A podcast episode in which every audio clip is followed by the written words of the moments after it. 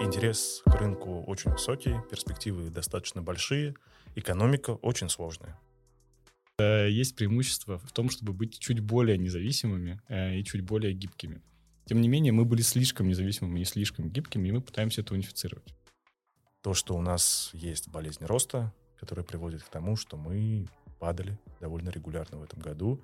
Машины были, не открывались, не закрывались. Это привело к довольно неприятным последствиям у пользователей. Можем поговорить об этом. Что, что вы будете делать дальше? Самый главный работать. Вопрос у меня. Я пытался работать. его... Да. Мы будем работать.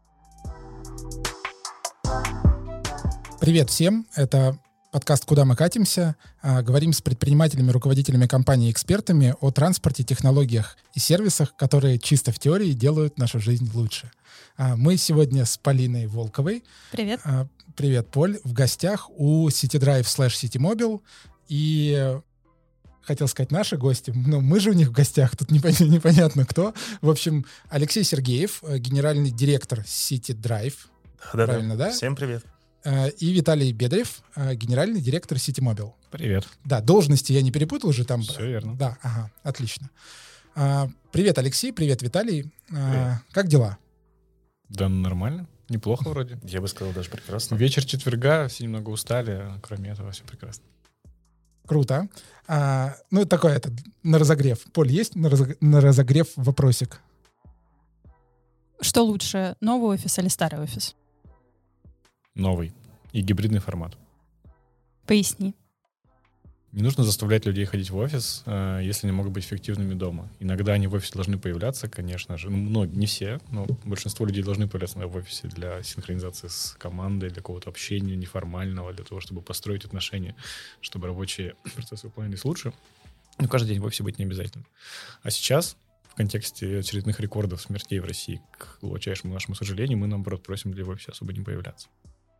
А какой процент штата у вас на удаленке? И какой в офис приходит? Примерно. А, на удаленке формально сто процентов, но если есть производственная необходимость, типа как у нас сейчас записать подкаст, мы можем прийти. Я mm-hmm. думаю, реально здесь появляется не больше десять процентов всех людей. При, это, это и Ситидрайв, и Ситимобил. Может, может пятнадцать процентов, да. Ну то есть масштаб такой. Ну, Ситидрайв чуть больше работы с документами, с конкретными бумажками, поэтому у нас процентик побольше. Здесь в офисе? Да, но надо признать, что штат Ситидрайва в принципе сильно меньше, чем штат Ситимобил. Угу. Поэтому на обе компании десять-пятнадцать процентов хорошая оценка. Мы вот здесь плавно перетекаем в такой один из первых тем, которые мы хотели угу. бы обсудить. Это, собственно, как сейчас устроена корпоративная струк- структура компании. Да? Угу. Есть Ситидрайв, Ситимобил, там партнеры Юрент, если мы говорим про транспорт. Есть о два о платформа, Mail.ru, Сбербанк, угу. и все это очень сложно выглядит. То есть, угу. когда мы говорим про вашего желтого конкурента, там, там все понятно. Есть вот одна структура, там внутри какие-то эксперименты и все такое, а вот у вас чуть сложнее. И раньше это был, если мы говорим про Ситимобил да. и Ситидрайв, то раньше это были как бы отдельные проекты, которые э, потом... Uh, у них появились новые акционеры. Ну и, в общем, mm. рассказывайте, как сейчас выглядит корпоративная вот структура внутри. Давай я расскажу, наверное. Да. Да, вообще отдельный проект — это нормально, а второй тоже был отдельным проектом. В свое да. время как и Кинопоиск, и много чего еще. А, смотри, значит, есть Сбербанк и Mail.ru. Начнем от печки. Да. Это два акционера, а, равноправных, раз, с равными долями о два о Холдинга. о два о Холдинг — это холдинговая компания, которая объединяет активы совместного предприятия Сбербанка и Mail.ru в фудтехе и в мобильности. Мы — мобильность. Соответственно, о два о Холдинг — это контролирующий акционер и Ситидрайва, и Ситимобила. В Ситимобиле у них подавляющее большинство долей, там совсем-совсем маленькие пакеты есть у миноритариев. В Ситидрайве чуть сложнее, о два о все еще контролирующий акционер, но там есть миноритарий. Это и фаундеры компании, mm-hmm. и фонд Proxima Capital, и там еще другие миноритарии уже в меньшем масштабе. Поэтому мы два разных юрлица с точки зрения именно юридической структуры и не можем быть одним, потому что разный состав акционеров. Угу. Но с точки зрения управления мы единая платформа, которая строит единый продукт, а именно мультимодальные поездки. А вот этому единому операционному управлению не мешает? Там разные акционеры, у всех свои какие-то могут быть идеи. Да, Леша, может, что-то добавит в итоге, но я не думаю, что как-то очень сильно мешает, на мой взгляд, потому что мы все-таки здесь для того, чтобы создавать ценность для акционеров, для mm-hmm. того, чтобы компании становились дороже, стоили больше, и любому акционеру это важно и выгодно, все за это выступают. Поэтому то, что у нас есть, то, что в Ситидрайве есть там более значительная доля миноритариев, ну, это усложняет немного процессы каких-то там согласований, но это небольшое ишью совершенно. Поскольку мы работаем для того, чтобы и миноритариям было хорошо, то это не проблема. Да? Угу. Ну, я-то уверен в том, что и Виталик, и я точно знаем, что надо делать.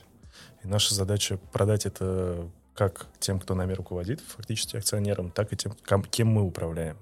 Поэтому это та же самая ситуация визионерства, видение того, как ты развиваешь компанию. И от количества акционеров оно не влияет точно так же, как от количества сотрудников. Ну, главное, чтобы не мешало же, да, потому что корпоративные конфликты, акционерные конфликты часто, ну, не часто, но бывало такое в истории, что приводили компании к... Такое бывает, но это не наш случай. Окей, вы же теперь ви кей, да? Ну, наполовину. Не мы. Ну, не, не вы, да. Наши акционеры. Да, акционеры, да. акционеры ви кей. Хорошо. А, вот еще раз про корпоративную структуру. Ну, то есть вот Ситимобил а, и Ситидрайв — это два, получается, разных проекта, юрлица. Два разных юрлица, которые операционно управляются как, как, как одно, да? У нас есть разные бизнес-юниты в нашей да. мобильности. Да, вот в расскажи нашей, про это. Мобильности, да. У нас mm-hmm. есть такси. Самый пока большой бизнес-юнит, но когда-нибудь другие, может, его и обгонят. Mm-hmm. Другой бизнес-юнит — это доставка. То есть мы доставляем товары, ты можешь как пользователя послать посылку своему другу, там, маме ключи передать и все такое, так и всякие якомы, фудтехи, егрошеры и подобные ребята доставляют с нашей помощью товар для своих клиентов. То есть такой би ту си, как бы, да, то есть би ту би ту си в данном случае. Это отдельный бизнес-юнит про логистику. Другой бизнес-юнит — это топливо и сервисы. Мы продаем нашим водителям, нашим таксопаркам бензин, газ, угу. в будущем электричество, надеюсь, тоже будем продавать дизель, все, что им может быть. Ну, нужно. Речь же о доставке бензина. Ну, не в том числе, но не только. Угу. А, сейчас я говорю в первую очередь о продаже таксистам просто со Стеллы. Угу. Вот. То, тем же самым сервисом пользуется Ситидрайв, это внутреннее там, трансфертное ценообразование. Но вот такой бизнес-юнит, у которого свой пи эн эл, он должен зарабатывать свои деньги и зарабатывать прекрасно, чему мы очень рады. А, есть каршеринг. Это еще один бизнес-юнит. То, что у него юридически другая структура, то, что там какие-то процессы отдельно работают, ну, ничего страшного, бизнес-юниты находятся в разной степени зрелости, каршеринг из них наиболее зрелый, если такси не считать. Поэтому там больше всего независимого, больше всего отдельного, но это не мешает нашей общей стратегии. И, собственно, я забыл какой-то последний же юнит, да? А, ну, конечно, да. У нас нет больше юнитов, но есть еще экспериментальные всякие проекты, да. Вот микромобильность, кикшеринг, это пока mm-hmm. еще рано назвать бизнес-юнитом. Это пока экспериментальный проект, нам эксперимент очень нравится. Думаю, что у него большое будущее. Mm-hmm. Давай сразу и про него тогда уж поговорим, про микромобильность. Давай. А, мультимодальность — это отдельная история, да? Отдельно. Пока, а еще, еще MaaS, пока еще непонятно, да. А, давай про микромобильность. Давай. А, Как в целом вы смотрите на вот вообще потенциал этого рынка микромобильности? Мы смотрим на него очень хорошо. И здесь, э, возможно, разные сценарии. Он может остаться относительно маленьким и быть таким более развлекательным, что ли, более такой leisure type of activity, менее транспортным, и там редко когда быть транспортом, особенно в всяких северных городах. Даже в этом случае он все равно еще сильно вырастет. То есть там есть кратный рост, он бурно растет сейчас, будет расти еще более бурно дальше. Но в зависимости от политики городов, на самом деле, в первую очередь, ну и, конечно, игроков рынка и городов, mm-hmm. это может стать транспортом. Потому что на самом деле это очень хорошая последняя миля. Ты садишься в электричку, доезжаешь до своей станции, а потом тебе нужно три километра там, до дома или до работы.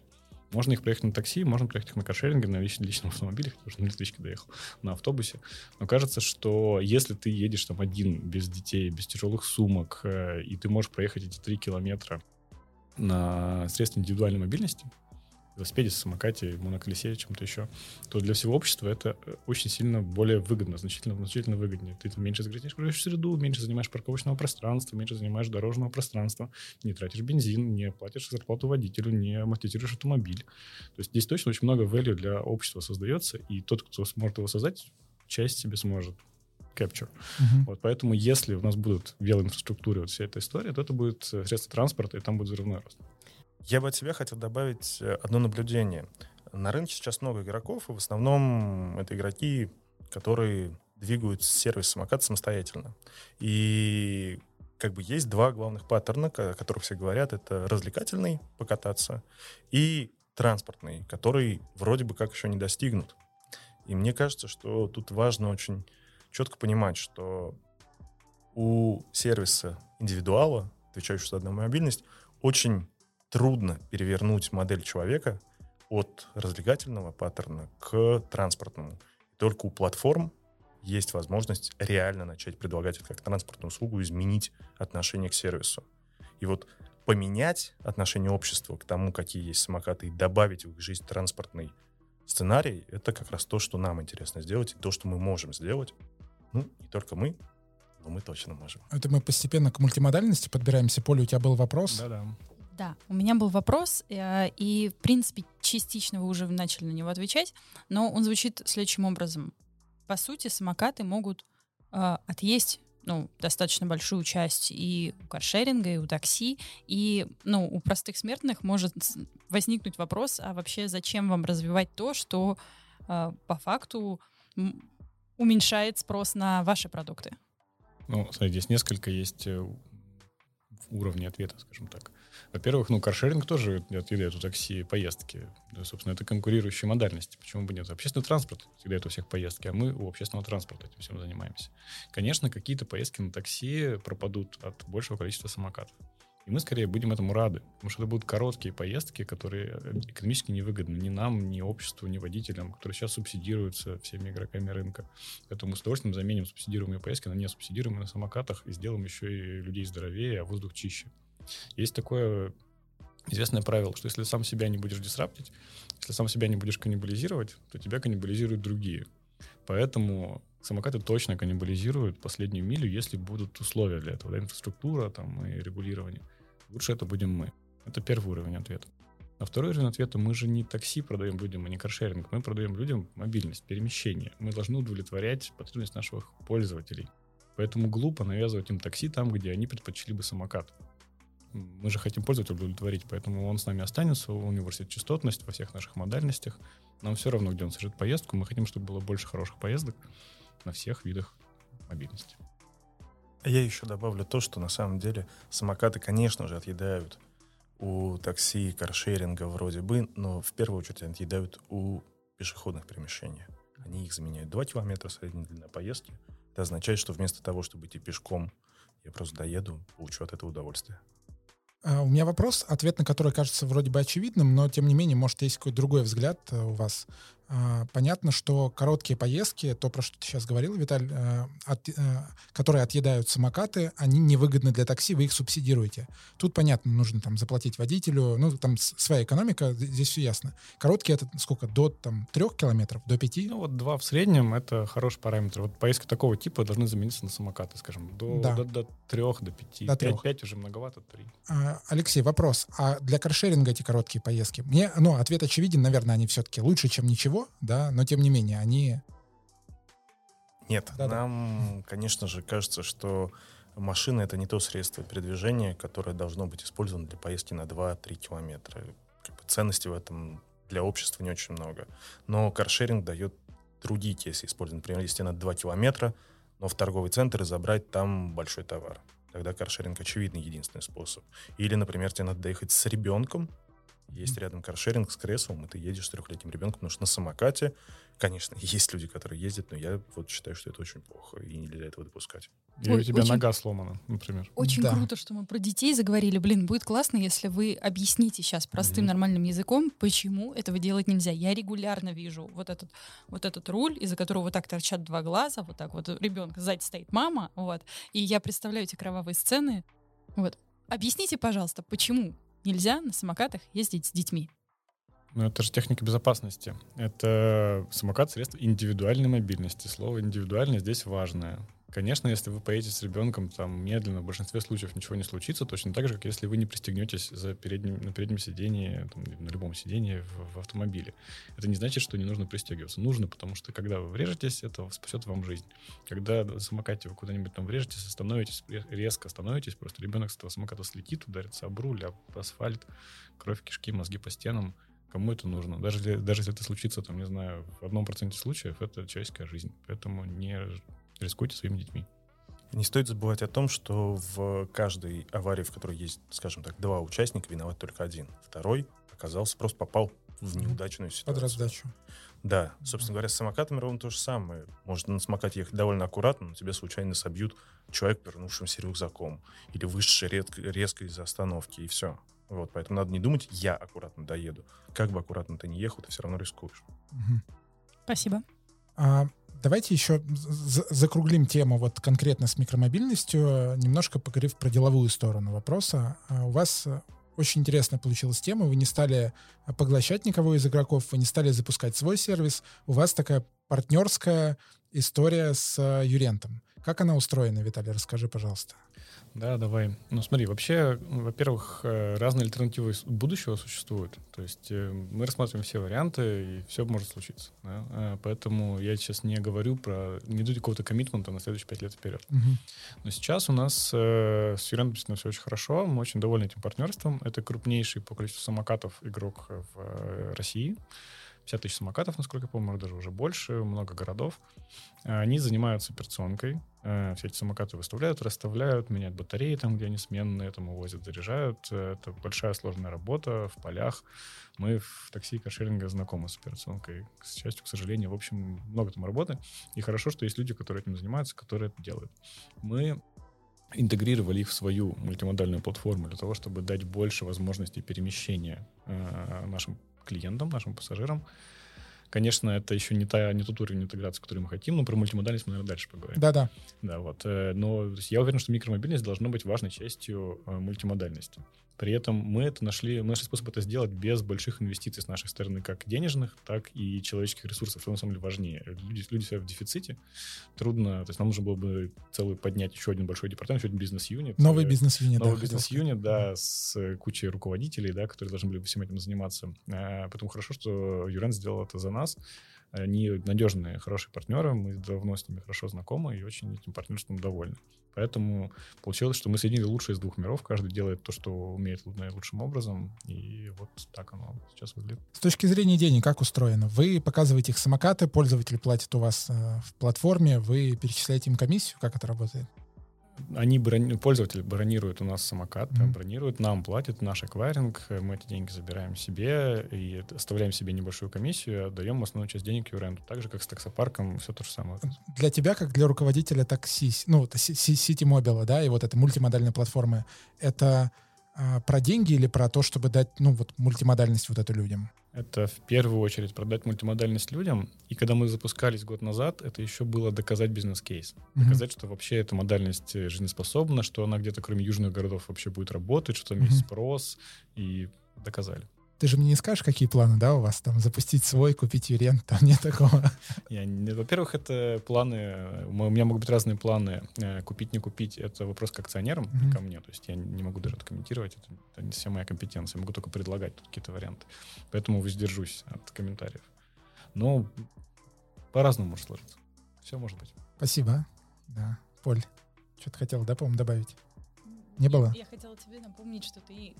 Хотел задавать короткие Я вопросы. задаю короткие вопросы, очень короткие вопросы. Неправда. Юра очень любит задавать вопросы, сразу отвечать на него самому. Неправда. В вопросе. Прям. Неправда. Как у вас? Ты же не скажешь мне? Нет. Как у вас финансово? Ну ты же правда не скажешь, да. Давайте чуть разбавим вот эту мультимодальную микромобильность и чуть в конкретную плоскость перейдем и поговорим про Ситидрайв, про каршеринг. Алексей, ты как руководитель каршеринга Ситидрайв, как на сегодня видишь рынок? Из чего он состоит? Какие игроки? Какой потенциал? Короче, вот две тысячи двадцать первый год, конец его. Да, я думаю, все примерно видят, видят одну и ту же картину. Есть четыре крупных игрока, есть два больших лидера, есть два игрока поменьше, которые одни сражаются за первое место, другие сражаются сейчас за третье место. Вот. Интерес к рынку очень высокий, перспективы достаточно большие, экономика очень сложная. Все борются, все борются одновременно за эффективность бизнеса, не только за пользователей. Поэтому, скорее всего, борьба останется между этими четырьмя игроками, кому-то еще войти в эту реку будет очень тяжело. э, слишком много вложений. Но как дальше будет развиваться, очень много вопросиков. Например, да. э, то, что произошло с Делимобилем, который неожиданно, вернее, ожидаемо вышел на ай пи о, потом приостановил ай пи о, что, в общем, с одной стороны, было сначала бурным фактом, подтверждающим успешность бизнес-моделей и подающим надежды всем инвесторам, с другой стороны, оказался теперь немножечко пугающим фактором. А как же так? Почему не получилось? Все строят догадки mm-hmm. разного рода. Как это теперь скажется на рынке? С другой стороны, мы видим, там, какой бурный рост был у Яндекса, потом он остановился. Вот. Или там бизнес-модель, которая есть у Белки с активным развитием южных регионов. Много всего интересного. Мне кажется, что очень много осталось на таких вот именно экспериментах бизнесовых, которые сейчас начнут кристаллизовываться, и, скорее всего, произойдет некоторый передележ доли. Угу. А, да, очень похоже, вот, что все по-прежнему уже пять-шестой год идет, и все пытаются проверять какие-то бизнес-модели разные. Вот. А по поводу а, потенциала, мне вот какой... Точнее, да, давай по-другому, не какой, а где ты видишь есть потенциал? Ну, то есть, поначалу, давай так, где есть потенциал у каршеринга? Да? Я, видишь, короткий вопрос задаю. Потенциал есть, да, практически везде. Есть несколько таких типовых кейсов использования каршеринга. Да, короткая поездка, например, на работу или до бара. Вот, взять машину на подольше, съездить на дачу, взять машину в отпуск. И все они еще в таком полузачаточном виде. Не сами пользователи не знают, как всем этим пользоваться. Слишком мало этих пользователей еще есть, как эти early adopters. Вот. Так и сами продукты еще додумывают, как можно поиспользовать. Кто-то уходит больше в длинную аренду, а давайте попробуем машину давать на несколько лет, может быть, и так хорошо будет. Но как бы вокруг трех основных кейсов будут именно каршеринги строиться, и в них еще очень много всего можно придумать. Ну и люди до сих пор не знают, действительно ли это выгоднее, чем купить машину самому. И каждый, кто принимает это решение, он скорее принимает его сам, и цифрами подтвердить до конца по-настоящему никто не может. Слишком все спорно, меняется год от года. Но мне кажется, что людей, которые верят, что каршеринг э, заменяет машину в полной мере и не обязательно покупать, а, а можно ездить на каршеринге, их будет становиться только больше. Угу. Поэтому э, чем больше людей, которые верят, тем больше будет новых людей, которые поверят. Поэтому будет расти. Я бы тут немного добавил, что, да, все больше людей верят в то, что можно не покупать машину, и есть другие опции, в частности, каршеринг много всего заменяет. Но если там единственную машину в семью, наверное, долго еще люди будут все-таки покупать на всякий случай, хотя и это тоже у молодежи уже это все пропадает, угу. то втор- от вторых машин, кажется, уже очень много кто может отказаться. Наконец-то, да. Наконец-то, да. А... Регионы, Алексей, это, это потенциал? Тут вообще есть в регионах какой-то потенциал на сегодня, вот на ваш взгляд? Потенциал есть, но там скорее вопрос будущего. Mm-hmm. Реальный бизнес нужно строить в ключевых локациях, в которых мы, собственно говоря, и строим бизнес сейчас. Mm-hmm. Это Москва, Питер и Сочи, в которых бизнес может окупиться. Все-таки нельзя сидеть все время на инвестициях. В общем, все уже от этого подустали. Все хотят эффективности, потому что, когда у тебя есть свои деньги, за них легче расти, легче выходить в регионы. Когда денег нету, ты должен все время брать инвестиции. Это демотивирует, но... и хочется, хочется, хочется наконец стать Наконец-то, успешными, да. большими. Опер- операционную прибыль показать. Да, ну, про что? Бизнес мы поговорим чуть позже, это, это отдельная тема для разговора. Можно я здесь тоже влезу с вопросом? Я надеюсь, я не ломаю твою структуру линии, вот, которую ты ведешь. Но э, Алексей сказал про бурный рост, который был у Яндекса, который сейчас, которого нет.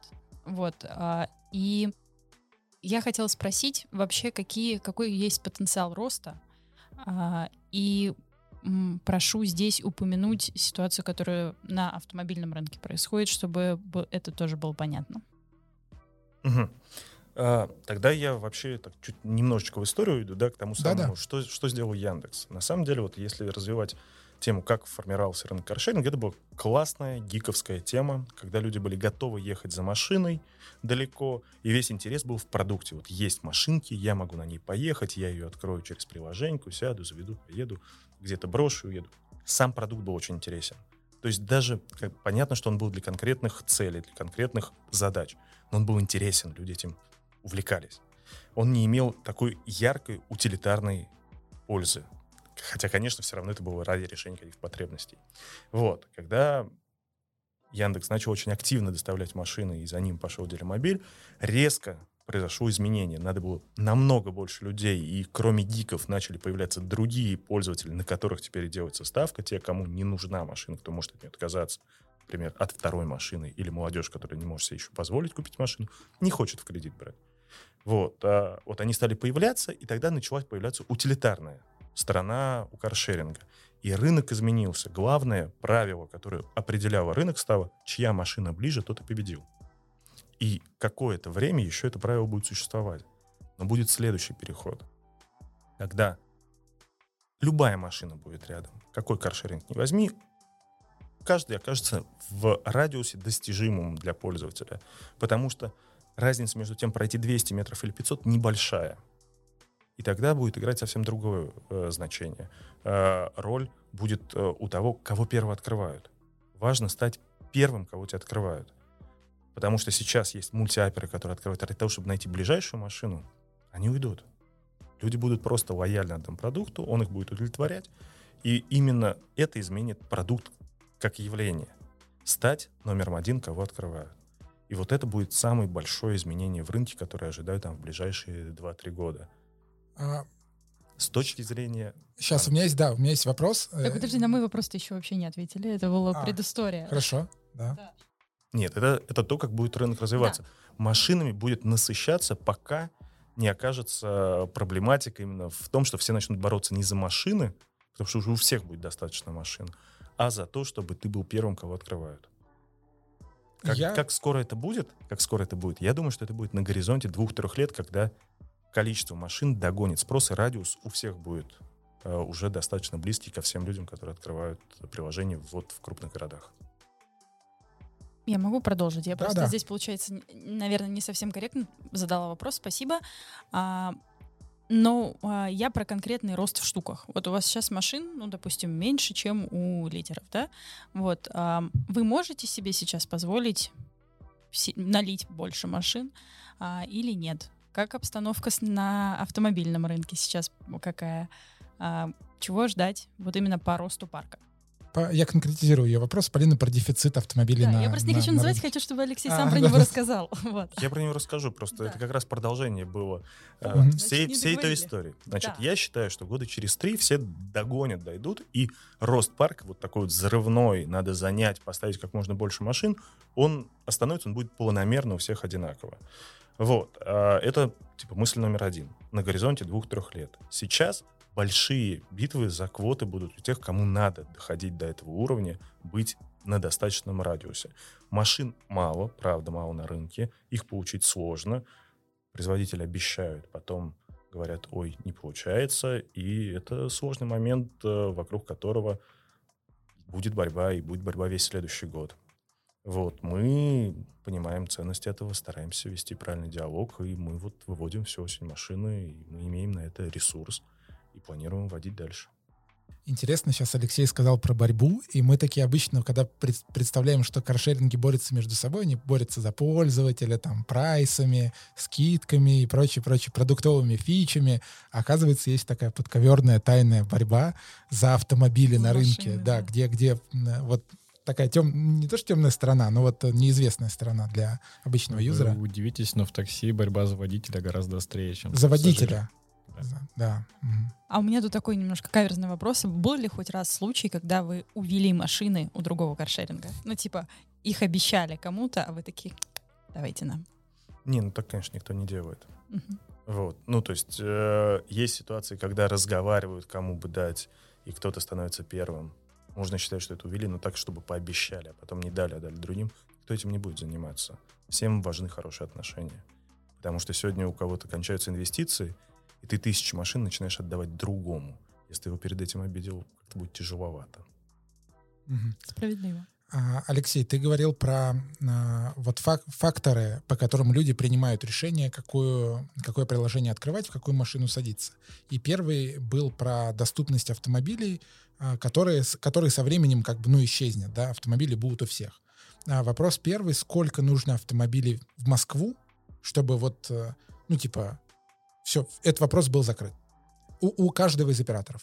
какая-то цифра? Я бы сказал, не у каждого оператора. Я бы сказал, что в целом Москва, ну, мне сейчас экспертно, это будет очень моя личная точка зрения, mm-hmm. кажется, что это порядка там сорок-пятьдесят тысяч автомобилей. Чтобы mm-hmm. дойти до того радиуса, что каждый, кто откроет приложение, увидит машину достаточно близко, чтобы до нее дойти. Mm-hmm. Ну, то есть по факту в полтора раза нужно увеличить плюс-минус то, что есть сейчас. Чуть больше. Чуть это больше, это мы говорим про Москву, которая контур МКАДа, а не вот новая Москва. Вот туда мы не идем. Мы про... Да, да, я да. про Москву говорю. Если все активно полезут в Московскую область и будут все города сателлита забирать, всю агломерацию, там, конечно, побольше будет. Mm-hmm. Но там, очевидно, как из такси, выходишь за пределы Москвы, вопрос с ценником. Готовы ли люди там брать за те деньги, за которые берут в Москве?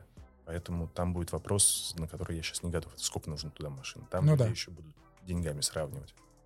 Хорошо. Тогда следующий вопрос у меня. Представим ситуацию, что машин есть вот сорок-пятьдесят тысяч, все хорошо. Какой, след...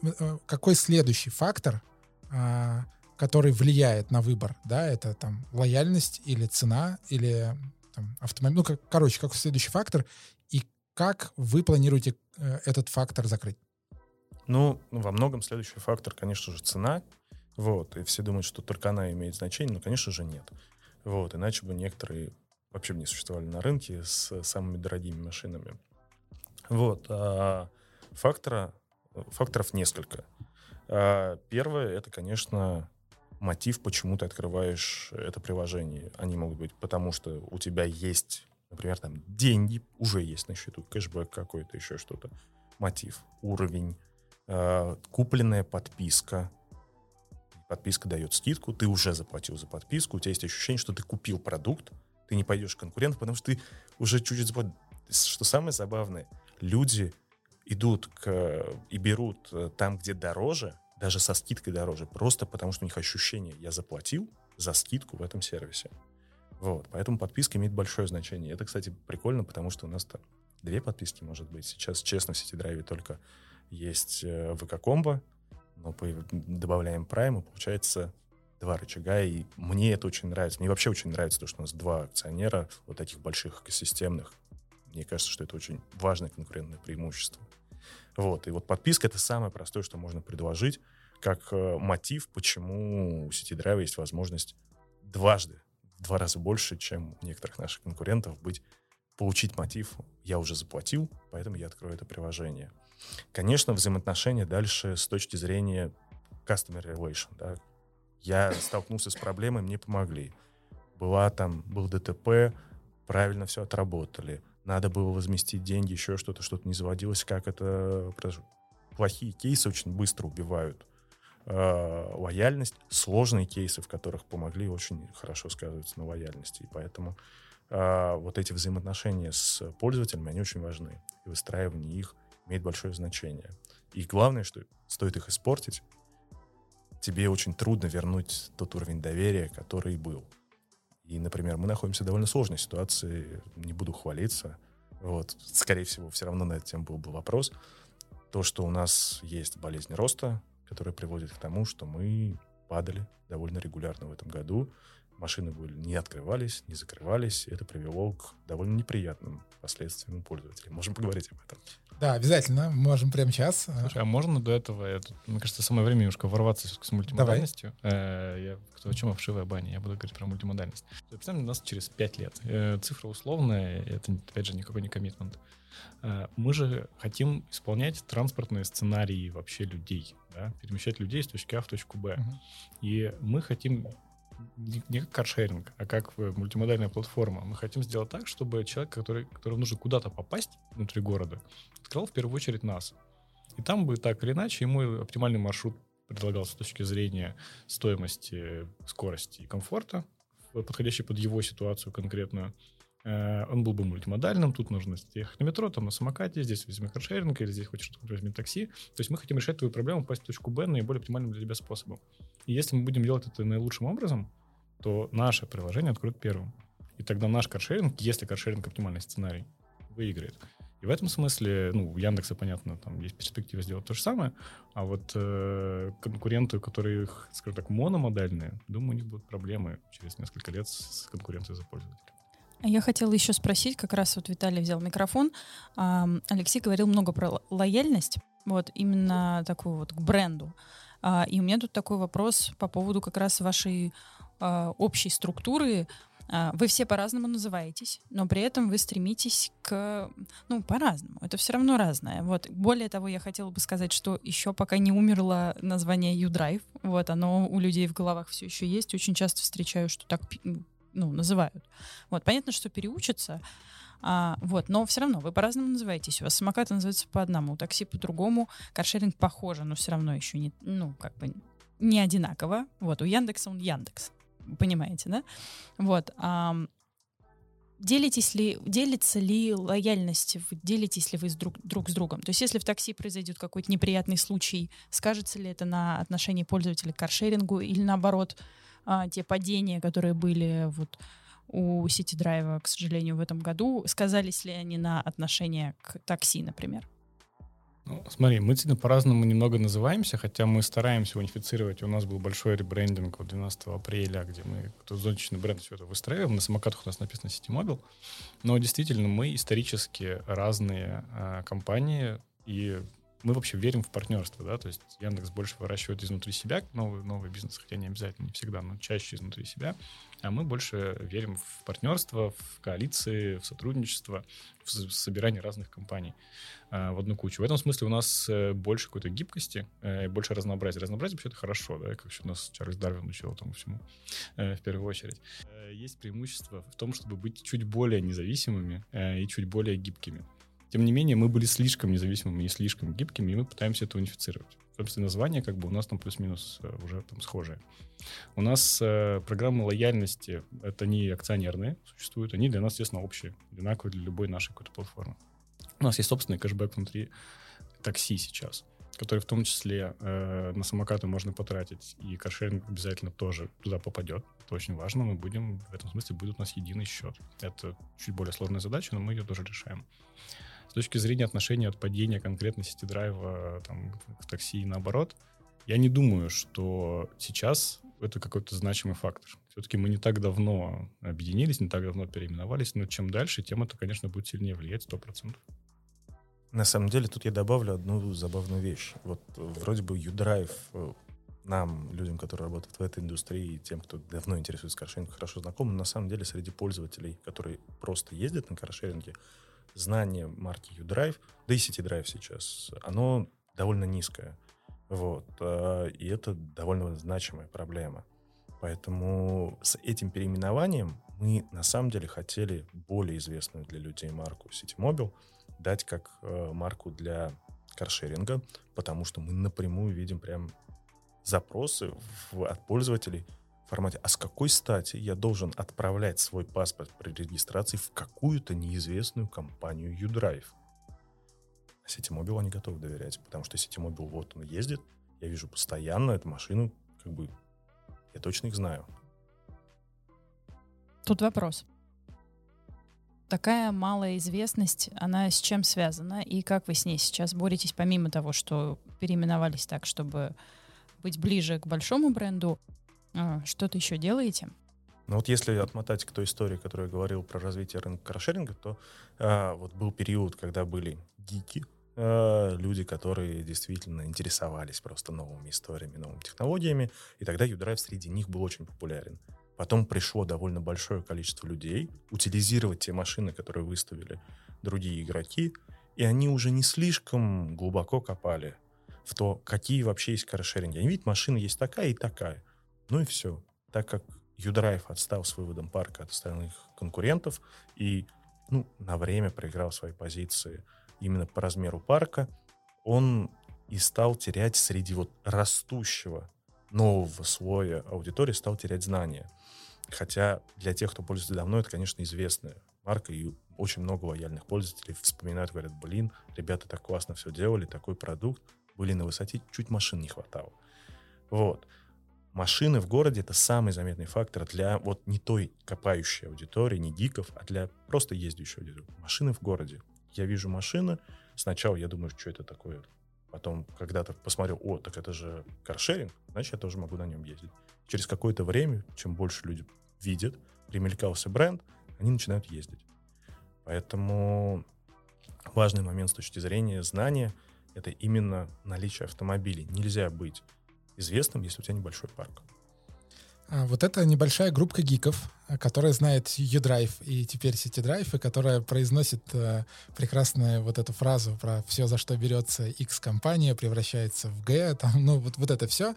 А вот эта небольшая кучка гиков бомбит очень сильно.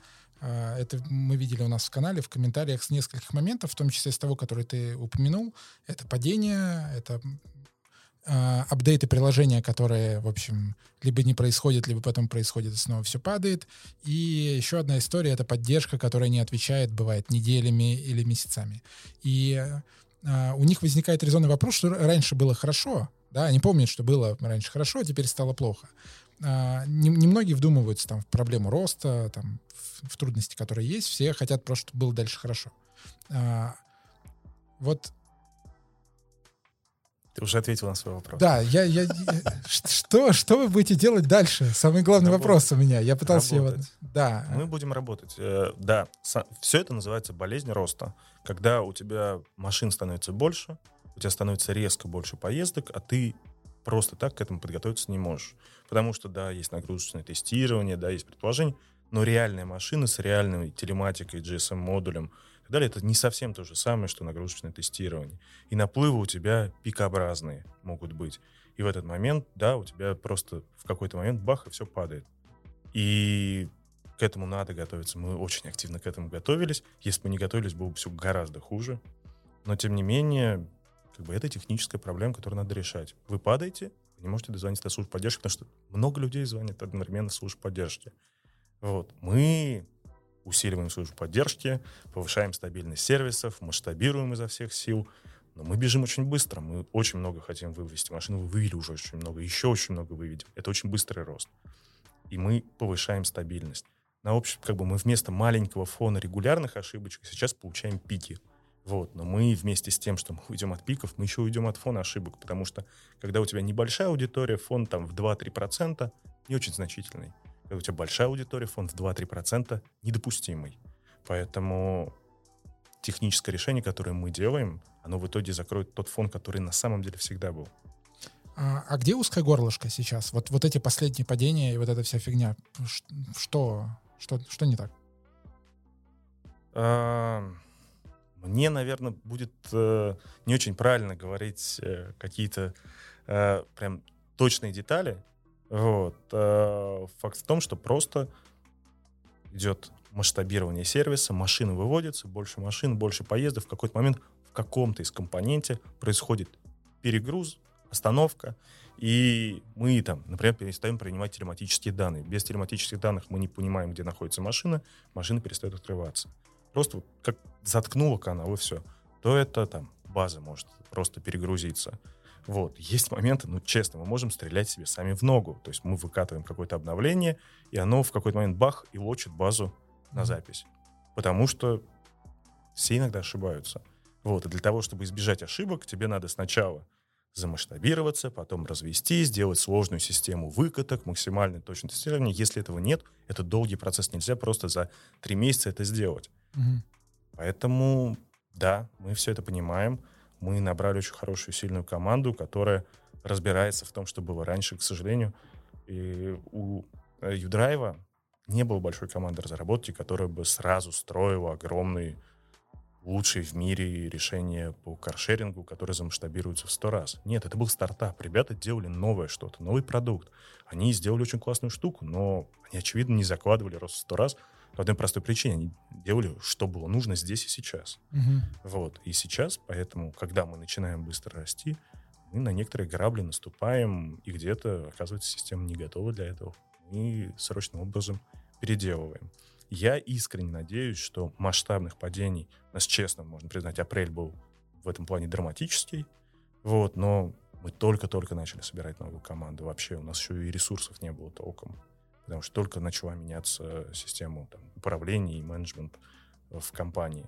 Вот. То апрель не повторяется больше, но, конечно же, каждое новое небольшое падение даже на час все сразу вспоминают про те случаи, которые были там. И это все решается только одним — перестать падать, даже на час, даже на пять минут, даже на две минуты. Угу. Ну, я думаю, что падают все, тут и Facebook падает у нас, а тут уж ничего не поделаешь. Я а... хотел сказать вот на эту тему, что гики в канале, конечно, большие молодцы, и очень мы любим early-адоптеров, это прекрасно. А на этих людях вообще все там зиждется. Но это же классическая история, когда корпорация покупает стартап, и разные фанаты этого стартапа говорят, что вот раньше все было теплое, ламповое, а теперь уже и деревья ниже, и хлеб пожиже, и там вот это вот все плохо, как бы, да. И солнце светит и солнце не так солнце светит уже. не так, да. Это не, это не только в России, не только в каршеринге, вообще везде. Вот, поэтому это классическая история. Дорогие гики, мы будем стараться для вас. Тоже. Я, кстати, когда говорил про гиков, я не имел в виду, что вот они гики там что-то себе придумали, они про реальные проблемы писали. Я, я просто к этому, да, про... То есть проблемы были реальные, они никуда зато, не делись. Зато мы для этих гиков, например, выводим Теслу в Сочи. О, спалил им сайт, класс. Но мы не успеем все равно, да, завтра мы, выйти. Мы, завтра мы не успеем выйти, да, мы уже выйдем после...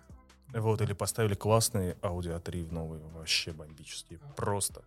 Слушай, у меня вопрос, а какой сейчас парк в Москве? Вот, ну, давай не в Москве, в России, сколько у вас автомобилей сейчас?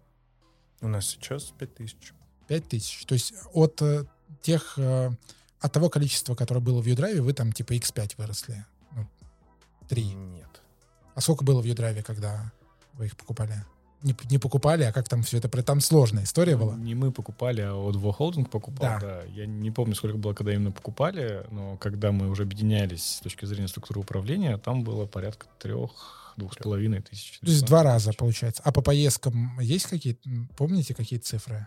Тогда уже вывели, потому что эти Кашкаев много вывели на тот момент. Вот эта да, мне мне, мне просто да, интересно, да. какой рост получил... Ну вот, то есть вы вывели новые машины, какой рост в поездках?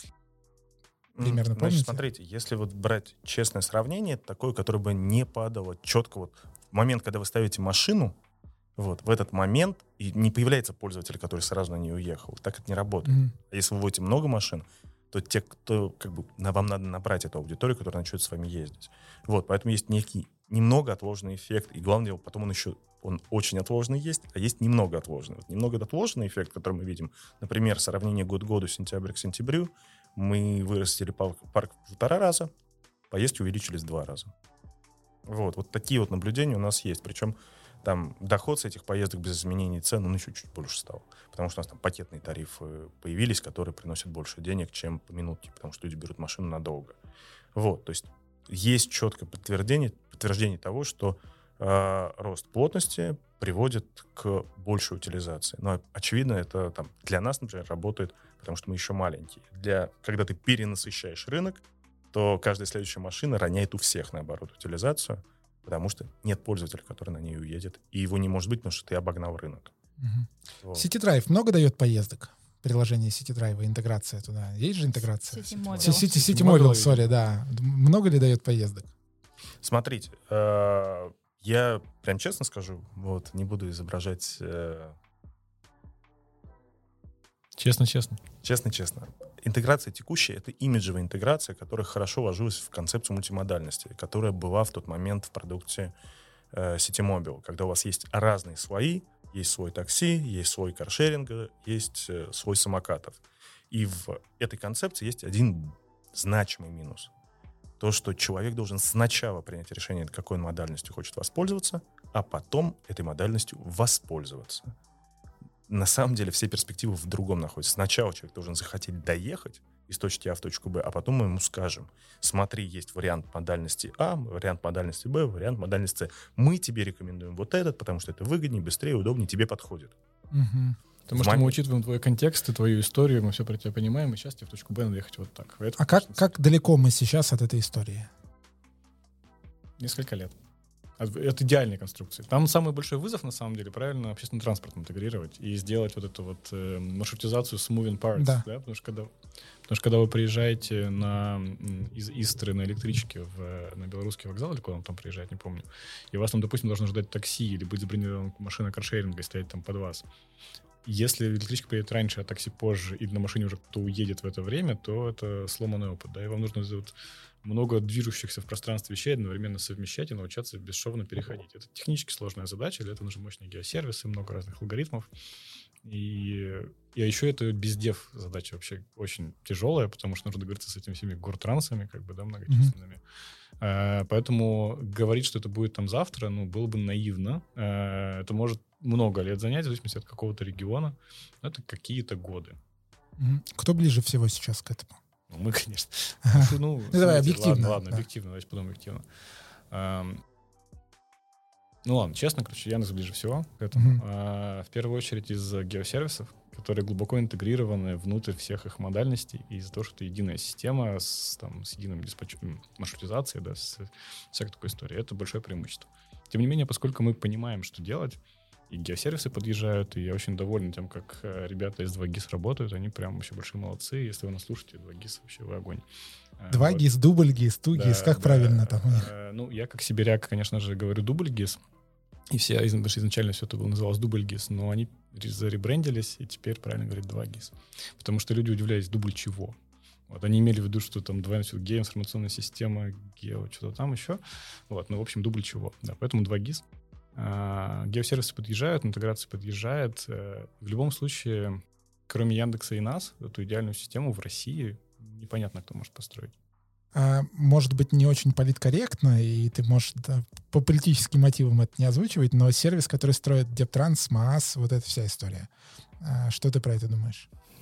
Мы очень любим Дептранс, мы с ними дружим. Дептранс молодцы. Дептранс э, хорошие ребята. Э, не, смотрите, ну, MaaS э, не они придумали, да, MaaS все, кому не лень, строят. Это тоже такой buzzword, как бы, да.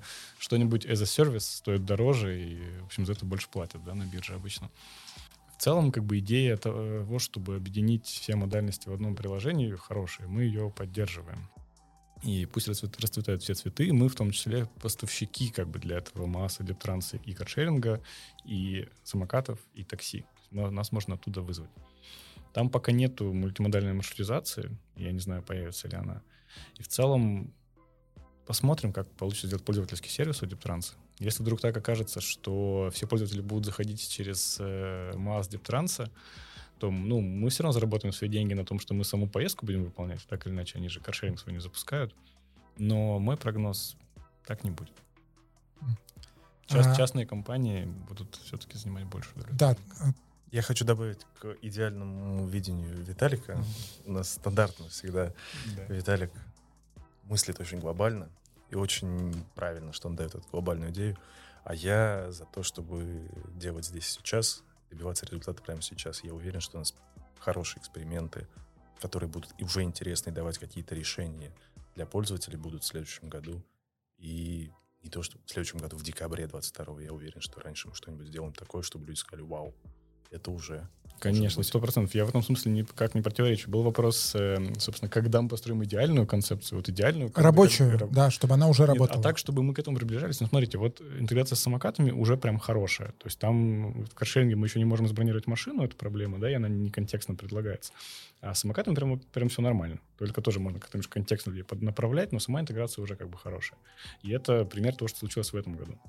И так будет дальше со многими нашими... А, когда мы... Вот ты сказал, что это несколько лет, и потом ты начал рассказывать про основную проблему, что одна, там, один вид транспорта может уже уехать, а там, другой еще не приехал. Есть ли еще какие-то сложные моменты? Ну вот реально камни преткновения, из-за чего пока еще мы стоим на месте? Конечно, есть. Это даже не то, чтобы это основная проблема, это наиболее технически сложная проблема. Угу. Остальное плюс-минус понятно, а тут прям нужны мощные технологии, чтобы с этим как-то, как-то разобраться. Поэтому я привел пример.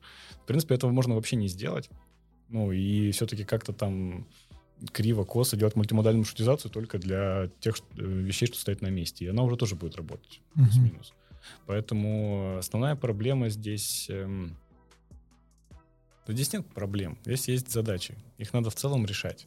Вот. Да, договориться с правительствами будет там, может, где-то сложно. Ну, договоримся. Да, технологически там будет сложно. А те геосервисы нужно развивать. Маршрутизацию, навигацию, да, всякую сложную э, многокомпонентную маршрутизацию, да, их нужно развивать. Операции — это тоже очень сложная штука, потому что пока у тебя пять тысяч машин, ты, ну, как-то там справляешься. Ну, и то ты как болезненный рост испытываешь. Когда у тебя будет там сорок тысяч машин на всю страну, как бы, да, это более сложная операция. Это нужно будет еще и объединять э, во многом в операционном смысле с обслуживанием автомобилей такси. Там тоже много синергии, естественно. Это начинают закупки, финансирование, обслуживание. Сложно? Сложно. Что делать понятно? Понятно. Поэтому трудно выделить что-то, что-то здесь одно самое главное, самую большую проблему. Проблем нет, есть задачи, только вперед мы все их решим. А я скажу, что самая большая проблема. Самая большая проблема — сделать. Придумать мы уже придумали. Теперь вопрос, надо взяться и сделать. И это, и это самая большая проблема. Потому что главное, чтобы не опустились руки, не слишком много думать о том, что что-то невозможно, что есть какие-то барьеры на пути прогресса. Их нету. Есть просто наше э, личное желание сделать это. Надо с этим работать. Блин, прям и одного, и другого в рамочку. Мотивационные да, речи, да, да неплохо. А почему вы решили вот приложение Ситидрайва, в смысле старое приложение YouDrive, переделывать и натягивать вот эту сову на глобус, а, все вот это подключать? Есть ощущение, что у м- двух корпораций, которые как бы вас купили, были ресурсы на то, чтобы просто сделать сразу нормально. Ну, то есть то был стартап, он классный. Вот почему не сделали заново? Потому что это не сова на глобусе, это все намного сложнее. Это большая сложная система с управлением транспортом под капотом, с ремонтами, мойками, заправками, с расчетами, выводом на линию снятия, с линии техниками, которые ездят между нет, всем я этим. Я про приложение, именно про приложение. Так там и нет проблем. Ну, оно падает. Вот, падает ну, не приложение. Как бы проблема падает не в приложении, понимаю, конечно. Да? Падает бэкэнд. Угу. Вот, падает там, приложение стучится, ой, сервер не, открыв... не отвечает. Uh-huh. И то есть, ну, соответственно, бэкэнд тоже нельзя было переделать. Вот, бэкэнд — это большая сложная работа. Uh-huh. Спасибо. Мой глупый вопрос удовлетворен. Ну, собственно, он сейчас переделывается, поэтому как, просто нельзя вот, отключить все. Ну, мы-то потеряем поездки, да, какой смысл? Нет, ну, оно бы так работало и работало, а вы пока бы сделали заново. И никаких фич бы новых не катили, и не росли бы ни в коем случае, да, это тоже не очень допустимо. Ну, но вообще глупый вопрос — это не заданный вопрос, поэтому хорошо, что спросил. Спасибо. При этом я здесь хотел бы вот отметить, это в, в целом-то про операционку. У нас читатели, которые задавали вопросы, они прям, ну и вообще я слышу это часто, хвалят вот за операционку, за то, что все чисто и все классно. Я даже не буду спрашивать, как вы это делаете, классно, делайте, продолжайте, не останавливайтесь. Машины чистые, мне очень нравится. Мы на вас приехали, она прям блестит. В смысле, это круто, ну всегда новая, классная, там чистая машина, это отлично. А вопрос другой. Много у нас было вопросов в канале от читателей, которые звучат примерно так. Когда вы уже запуститесь в городе X, любом, подмосковный, неподмосковный, вернитесь в Екатеринбург, вот прям вообще много, и часто мы слышим. И я не буду вас спрашивать, как вы запуститесь там в Восточном Долгопрудном, да, или в каких-то там маленьких локациях. Вопрос, как вы выбираете города, как вы, ну, какая, как вы оцениваете, да, в каких городах вы будете запускаться. Вот, чтобы, чтобы люди, которые это послушают, могли понять, а, мой город по, по этим параметрам подходит, значит, я там буду ждать. Я могу ответить в десять раз, короче. Давай, давай, да. Задал. На данных. Mm-hmm. Мы считаем, прогнозируем, мы принимаем решение на том, может ли там быть такая утилизация автомобилей, чтобы нам это было интересно как бизнесу, или не может. У нас есть много разных источников данных и разной информации, на основе которых мы можем принимать эти решения, и мы рассчитываем. У нас растет парк, добавляются машины, и мы понимаем, эти машины будут лучше ездить, если нам зону не расширять, или если нам зону расширить. Мы постепенно будем ее расширять по мере насыщения парка. Я сказал, что у нас пять тысяч, но у нас там готовятся еще партии. В этом году мы продолжаем расти, и будет сильно больше, и поэтому в Москве мы точно расширим зону, потому что мы понимаем, что тот парк, который мы выводим, уже будет хороший, достаточно для того, чтобы выходить в более широкие области. Машины не будут застревать и стоять где-то вдалеке, и на них никто не уезжает. Такого происходить не будет. Сейчас екатеринбуржцы зададут вопрос, что не так с нашими данными. Екатеринбург — хороший город, просто вопрос фокуса. Каждый город — это поле битвы. И у нас есть три сейчас города, это три абсолютно разных поля битвы. Сейчас мы бьемся за Москву, можно сказать, да. Ну ладно, не будем говорить, бьемся за Москву. Мы, наш фокус — это Москва. Мы хотим здесь сделать эффективный, большой, значимый сервис. Второй по фокусу, очевидно, это Санкт-Петербург, в котором мы себя очень хорошо чувствуем. У нас там хороший флот. Вот. Мы туда добавляем тоже понемножку машины, чтобы поддерживать интересы, чтобы там тоже были хорошие машины. Вот. Но там нет настолько сложной ситуации, как в Москве с точки зрения машин. Хотя на них тоже сказывается наше падение, очевидно, и для них сложная ситуация с точки зрения того, что если мы не обеспечиваем то качество сервиса, которое им требуется. Вот. А, тем не менее, Питер — это номер два, который надо будет разгонять вслед за Москвой, когда уже будет понятно, здесь мы добились успеха, здесь все хорошо, все на потоке, давайте усилим борьбу в Питере. И самый, ладно, хорошо, третий, не последний, регион — это Сочи, потому что он дико интересный. Регион с двумя сезонами, в котором есть люди, которые очень много берут машины летом, есть люди, которые очень много берут машины зимой под совсем другие нужды. Это другой тип поездок, это вам не на работу съездить, хотя поминутный тариф там были популярны. Вот. Это другие пользователи, во многом это не те, кто там живут, а те, кто прилетели, с ними совсем по-другому надо работать. Каждый город — это свой фокус. Москва — поставь больше машин, Питер — эффективность экономики, на самом деле, очень важна. Быстро ремонтироваться, быстро мыться, хорошо заправляться. Потому что машины у тебя уже есть. Вопрос в том, как ты их обслуживаешь, как работает все остальное. Потому что там машины не новые. В Москве новые машины, они поэтому такие классные. Mm-hmm. Вот. Не только потому, что мы их классно моем.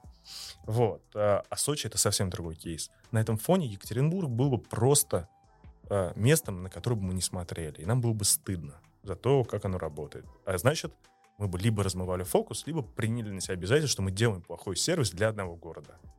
И тогда бы мы получали постоянный фон. Ребята, конечно, спасибо за Москву, но у нас-то что в Екатеринбурге? Потом мы просто честно сказали: ребята, извините, пока мы не можем вам предоставить сервис того качества, который мы хотим предоставлять, мы лучше сейчас свернем и вернемся потом, когда будем готовы.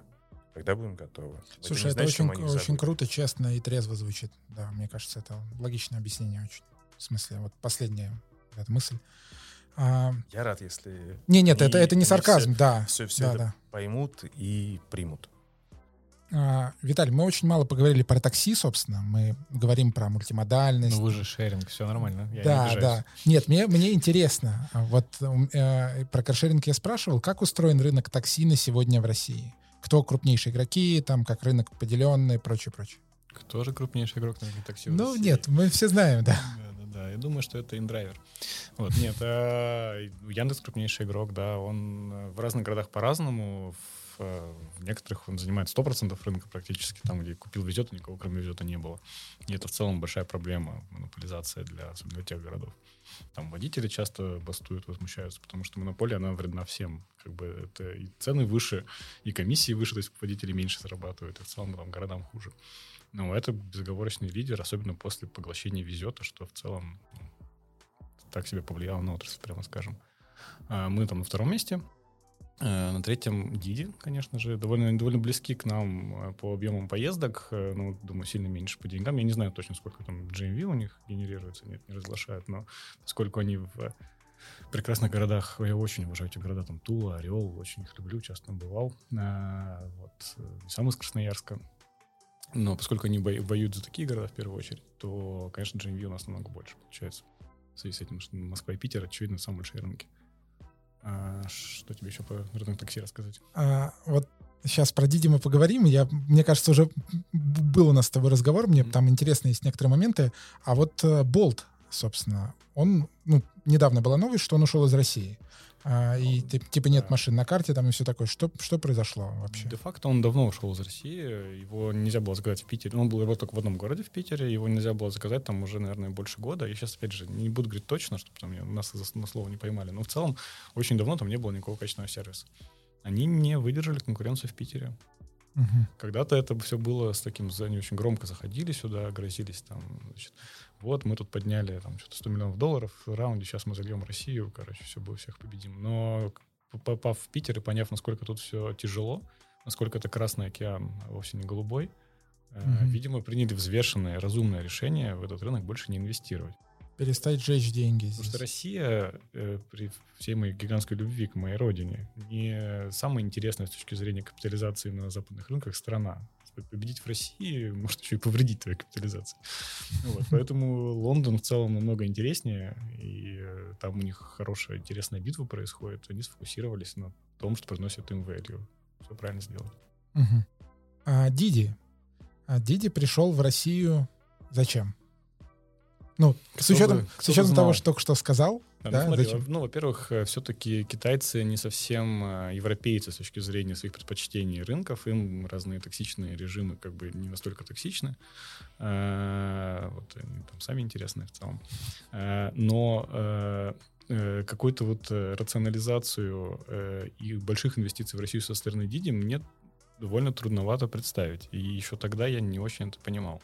Потому что можно спалить много денег, и, и что? Ну, то есть, как бы, на самом деле есть вопросы к product market fit. Да? То есть, все-таки китайский рынок другой. Вспомним те же самые геосервисы. Там не очень все хорошо с геосервисами у DiDi. Это долгосрочно будет большой проблемой. А, продукты для таксопарков. Да? В Китае там совершенно по-другому эти флиты работают. А, да и водители, и пассажиры привыкли немного к другому. Можно или КИС АРТ в Москве, да, как бы какие там шанхайские разработчики будут писать эту интеграцию с КИС АРТом? Ну, может, будут, но пока что-то не пишут, да. И, а, не, подожди, не для, для меня и для всех, кто не в курсе, что это такое за а, интеграция с чем? А, да, я подумал, да, что все. Да, да, да. Нет, тут вообще никто не знает. Комплексная информационная система, аналитика работы такси. Каждый водитель, который сейчас выходит на линию в Москве и в Московской области, обязан иметь КИС АРТ ай ди. Он его, значит, получает на госуслугах и власти знают точно, что это за человек, у него там права, там нарушения, не нарушения. И это большая тяжелодостаточная интеграция. Не супер тяжелая, да, не такая, как с общественным транспортом, который рынок тяжело сделать. Но, тем не менее, это интеграция, которую понятно, почему там местные игроки пишут, и понятно, какой приоритет у этой интеграции будет в Китае. В общем, примерно никакого. Я вот в Uber работал в свое время в России, я знаю, какой приоритет в России в таких разработчиков в таких странах примерно. То есть много проблем. Можно ли эти проблемы преодолеть? Можно. Можно деньгами их преодолеть, можно выделить отдельную разработку под Россию и, в общем, все это победить.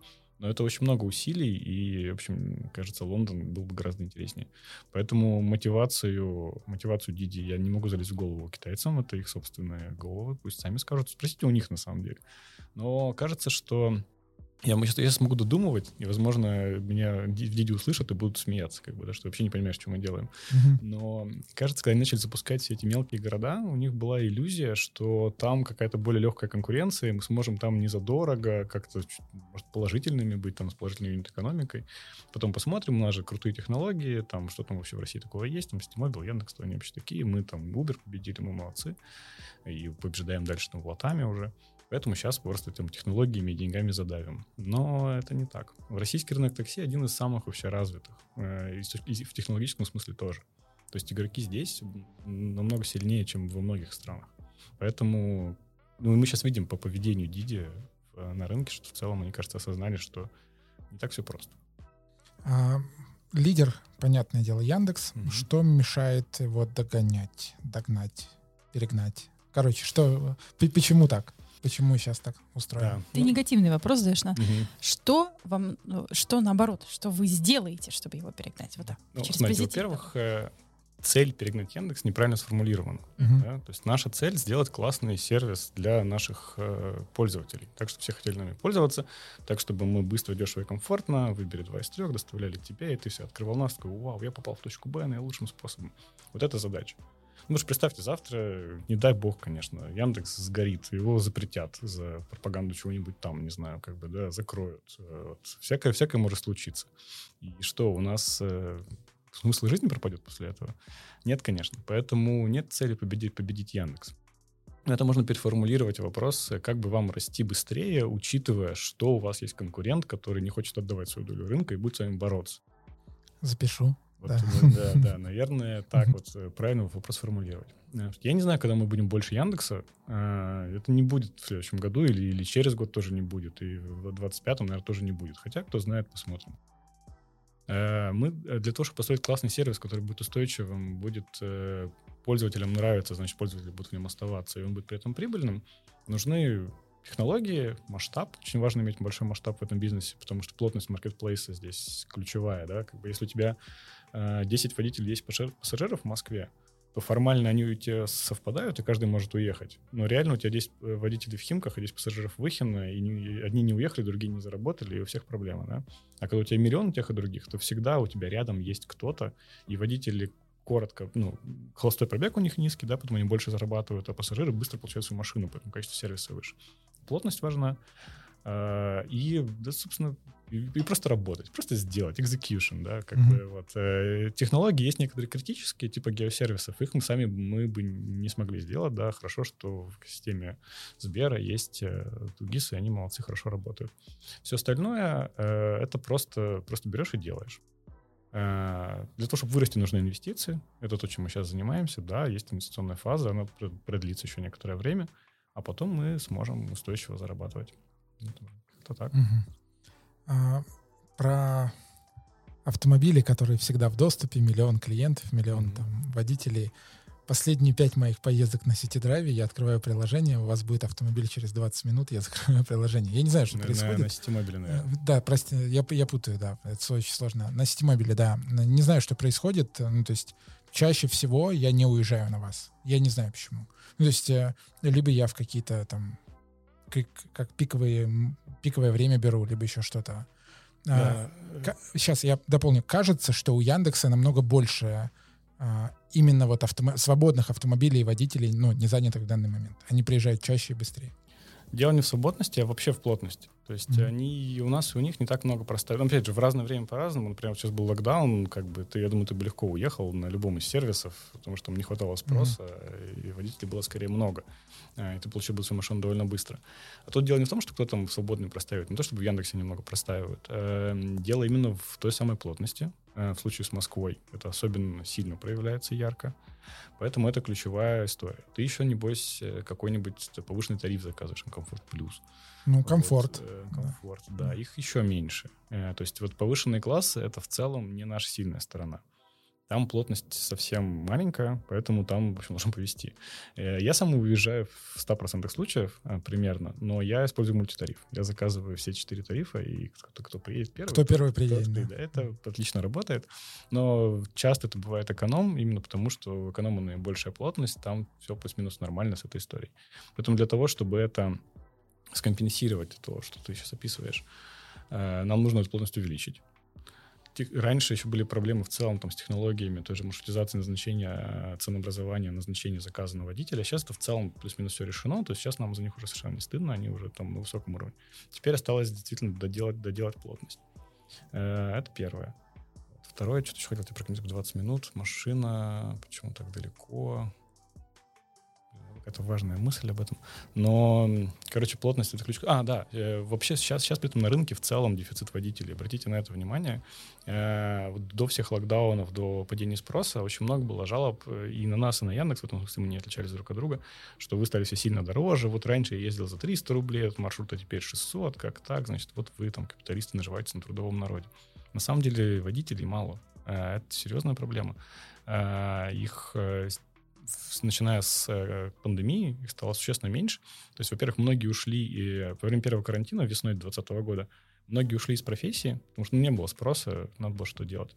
А иностранные граждане уехали из России, и многие до сих пор не вернулись. А те же киргизы, которые в Москве легитимно имеют право водить, водить машины, их стало сильно меньше. Не только наша индустрия от этого страдает. С курьерами есть проблемы, с персоналом в настройках есть проблемы. Ну и у нас в том числе. Поэтому сейчас намного меньше водителей, чем и нам, и Яндексу бы хотелось. Поэтому конкуренция за водителя очень жесткая. Поэтому их приходится, в общем, задорого друг у друга покупать. И поэтому рынок меньше, чем мог бы быть. Цены выше, чем могли бы быть. А водитель Ситимобиля дальше, чем мы бы хотели. Опять моя рубрика «Глупые вопросы». А Давай. Есть какие-то запреты на то, чтобы водитель э, был зарегистрирован в нескольких сервисах? Вы как-то это отслеживаете? У вас есть монополия на водителя? Водитель нам не раб и даже не сотрудник. Водитель — пользователь нашего приложения, такой же, как и пассажир, и вообще более важный, чем пассажир, потому что он больше времени с нами проводит, и эл ти ви у него выше, да и acquisition cost у него тоже выше. Поэтому водители, извините, дорогие пассажиры, водители намного важнее вас. Ладно, шутка. Мы очень любим наших пассажиров, конечно. Но главная конкуренция, главный ботлнек сейчас вообще роста — это, это именно водители. Запретить им мы не можем. Ну, то есть как, на каком основании? Если бы у нас был какой-то трудовой договор, мы, может, могли бы что-то ему там диктовать. Поэтому нет, у нас нет никакой монополии. Любой водитель может работать с любым сервисом, что почти все они и делают. И у конкурентов также? У конкурентов также. Спасибо. Может, они как придумали какую-нибудь хитрую схему, о которой их юристы, надеюсь, не знают, но не верю в это. Конечно же, любой водитель может работать с любым сервисом. Слушай, то, что ты описываешь, это вообще выглядит вполне серьезной проблемой. Вот этот кадровый голод, как он, за счет чего он будет там решен в будущем? Ну, типа, что с этим делать-то? Ну вот последний... Не, извини, да. Нет же школы водителей там, ну типа школа таксистов. А, автош... Автошкола а, есть. Ну я имею в виду там институт таксистов, не, не выпускают их, что делать? Институт таксистов не выпускают, потому что не нужно для этого заканчивать институт, нужно закончить автошколу и плюс-минус понимать, как там машину управлять и навигатором пользоваться. А кадровый голод будет постепенно решаться. Вот этот вот рост цен, он с отложенным эффектом приведет к увеличению количества людей, которые хотят работать в такси, потому что ты можешь больше зарабатывать. Сейчас водители зарабатывают больше. Ну, до локдауна, скажем так, сейчас немножко спала вот напряженка, но вот до локдауна водитель заработал сильно больше, чем до начала пандемии в Москве. А, поэтому постепенно все больше... Во людей... время локдауна? Или до локдауна? До, до последнего локдауна. До вот. последнего, между да. локдаунами. Да, между локдаунами. Вот в октябре, скажем. В октябре, в октябре как бы спрос уже был, а предложений еще не было. И водители зарабатывали сильно больше, чем в октябре там, две тысячи девятнадцатого года, например. Соответственно, постепенно все больше людей будет в эту, в эту индустрию приходить. А, на это вся надежда. Но тех безумных темпов роста, которые были там в каком-нибудь шестнадцатом-семнадцатом году, их больше не будет. И ключевой фактор, который их сдерживает, это нехватка водителей. У меня есть ответ, на самом деле, на твой вопрос. Как решится кадровый голос без пилотники? Когда-нибудь обязательно. То есть... Вы, наверное, приглашаете меня как-то прокомментировать. Да. Эти беспилотники — это крутая штука. И когда-нибудь обязательно, конечно же, беспилотники решат проблему кадрового голода. Особенно в Калифорнии. Там, несомненно, и даже довольно быстро. Кстати, с беспилотниками есть несколько проблем. Опять же, не проблем, задач. Если задачи преодолимые, будущее совершенно точно беспилотно. Просто это будущее, вероятно, дальше, чем вы думаете. Это может быть и десять лет, и семь, и пятнадцать. Я не буду загадывать. Но точно не два и не три. Это я могу прогарантировать вам. Потому что, ну, есть регуляторика. Ладно, допустим, как-то мы с ней разобрались, проблема вагонетки нас больше не волнует, как бы, да, все хорошо, будем убивать э, бабушку. А, но беспилотник, во-первых, эффективно можно эксплуатировать там, где есть соответствующая ему дорожная инфраструктура. Где он хорошо ориентируется, где он понимает, куда ехать, точно, может, сверхточно, сверхпрецизионно, их называется, с, с, понять, где он находится, короче, да, чтобы там куда повернуть. И самая большая пока проблема, чтобы не было вокруг этих самых кожаных мешков за рулем, которые непредсказуемые, которые реально мешают. Вот если как бы сделать беспилотную зону очерченную, вот сейчас можно выпустить на дороге беспилотники, они там будут ездить. Сами между собой, да? Да, да, да, сами между собой. Mm-hmm. Скорее всего, так и будет. Скорее всего, так и будет. Постепенно эти зоны будут наращиваться, и когда-нибудь вам запретят въезжать в центр Москвы за рулем. Скажут, только на беспилотниках въезжать. Mm-hmm. Ну, опять же, зависит от политики городов, то есть очень много зависит от государственного какого-то регулирования, но так вот э, так случится. Такая технология, чтобы они могли ездить прямо вот с людьми в одном потоке, но она пока не прослеживается, особенно там зимой в плохих условиях. Когда-нибудь это все будет преодолено, конечно, но не сейчас. И это еще не единственная проблема. Беспилотники дорого стоят. Очень дорого. Поэтому я не помню точных цифр сейчас, поэтому не придирайтесь к значениям. Но условно водитель Uber в Калифорнии зарабатывает шестьдесят тысяч долларов в год, например. И беспилотник, который вот Uber эксплуатировал в свое время как э, пилотный, да, он, он стоил дорого, он стоил там полмиллиона, потому что это был разовый, ну, то, как называется, единичный продукт. Ну, допустим, он через там, два года будет стоить сто тысяч долларов. И заменить такого водителя на такой беспилотник очень выгодно. Надо прямо сейчас это сделать. А потом он будет стоить пятьдесят тысяч долларов, и вообще точно надо прямо сразу менять. А водитель в Индии зарабатывает две тысячи долларов в год. Когда беспилотник, который научится ездить по улицам Нью-Дели, как бы будет выгоднее, не очень понятно. А Россия, к глубочайшему моему сожалению, при всей любви к моей прекрасной большой родине, ближе к Индии в этом вопросе. Ну, мысль, мысль ясна, да. Тут мысль ясна. Давайте такую далекую тему беспилотников отдалим еще подальше куда-нибудь, приземлимся обратно и поговорим еще немного про каршеринг. Потому что есть э, еще вопросы. Э, у, у YouDrive была такая экспериментальная история, экспериментальное направление YouDrive Lab, в котором они там выпускали всякие истории про YouDrive Pool, YouDrive Business, там, машины для таксистов и вот это все. Э, в каком статусе сейчас находятся все эти, ну, такие экспериментальные проекты? Будете ли вы их продолжать развивать?